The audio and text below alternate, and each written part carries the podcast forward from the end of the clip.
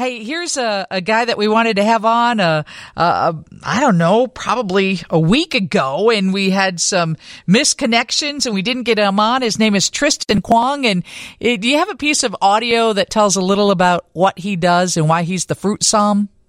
So, actually, this is my favorite part of the day. When I get to cut fruit, I get to slow down.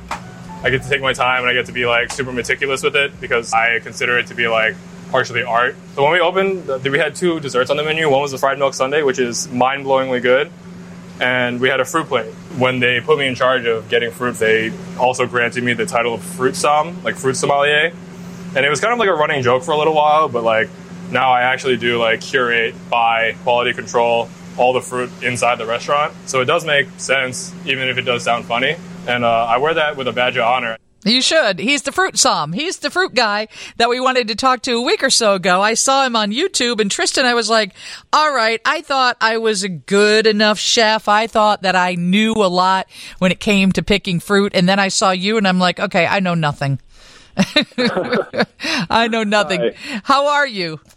I'm good. How are you? I'm doing well. So we give you a fruit and you're going to tell us how we choose it to make sure that it's right. Because here's how I got on this topic, Tristan. It seems like everything we buy at grocery stores, you've got a day or two to use it and it's no good anymore.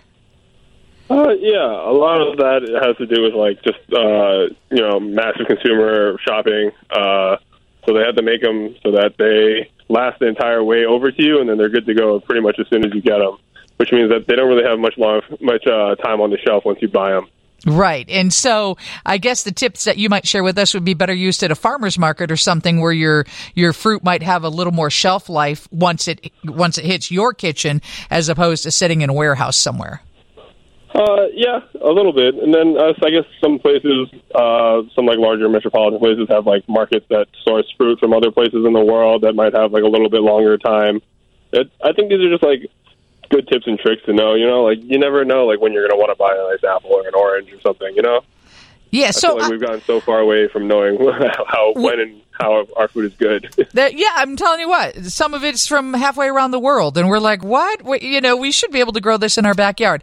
So, when it comes to watermelon, what do we look for? Uh, so, watermelon, you kind of want to look for like the yellower spots toward the end means that they've been sitting on the ground longer, means that they've had more time to ripen. You also, I personally like to give them a little tap, feel the vibration through it. More vibration means more water, means more juicy, means more sugar. Okay, here's the deal. I always look at that big yellow spot and I think, oh, I don't want that.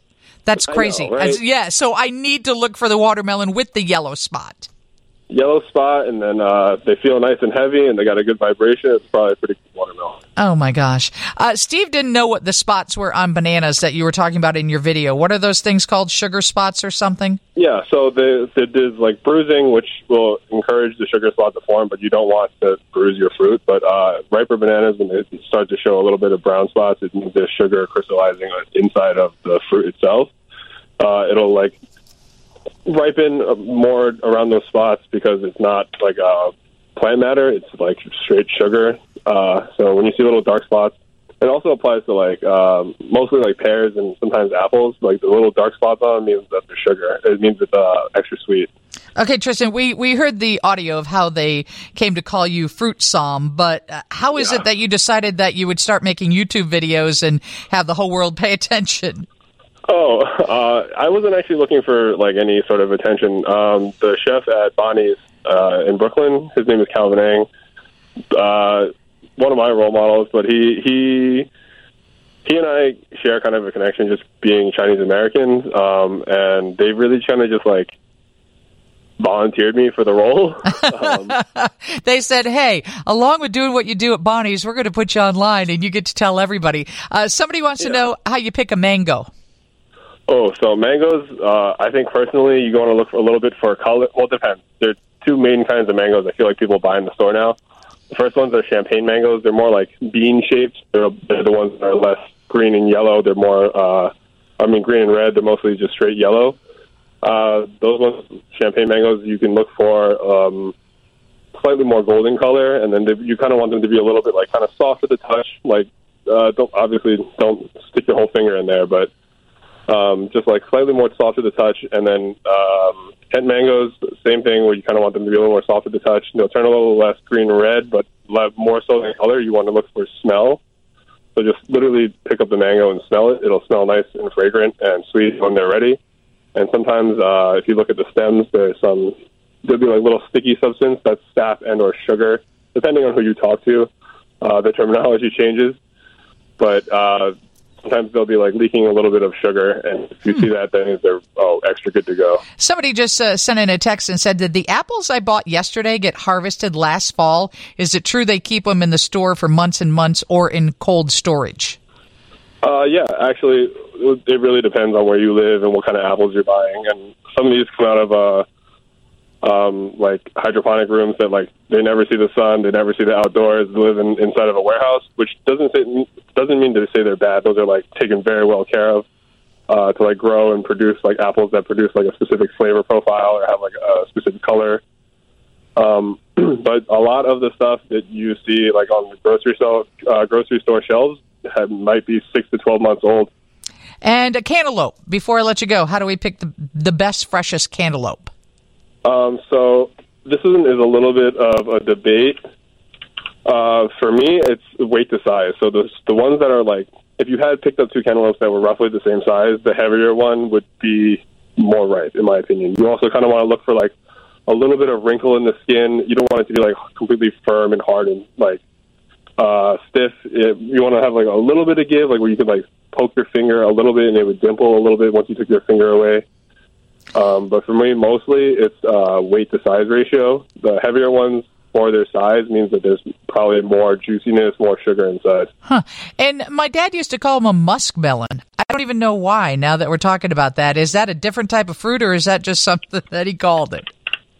Uh, muskmelons are actual. Uh, they're just cantaloupe, as far as I can tell. Okay, uh, all right. I'm sure there's like, lots of different fruit you see today are like cultivated and like I don't say no nobody's like GMOing it, but it's like they've been bred for like specific reasons. Like they grow through hard winters, or they'll like last through very dry summers, and they're like high produce uh, or high production, high yield fruits that like will feed the most people. Which at some point was a huge concern for us. You know what I mean? Like with growing population and all right. this other stuff, and those happen to just be like the most popular fruit now, um, and they grow the best and they produce the most, and people can sell them for more with more volume.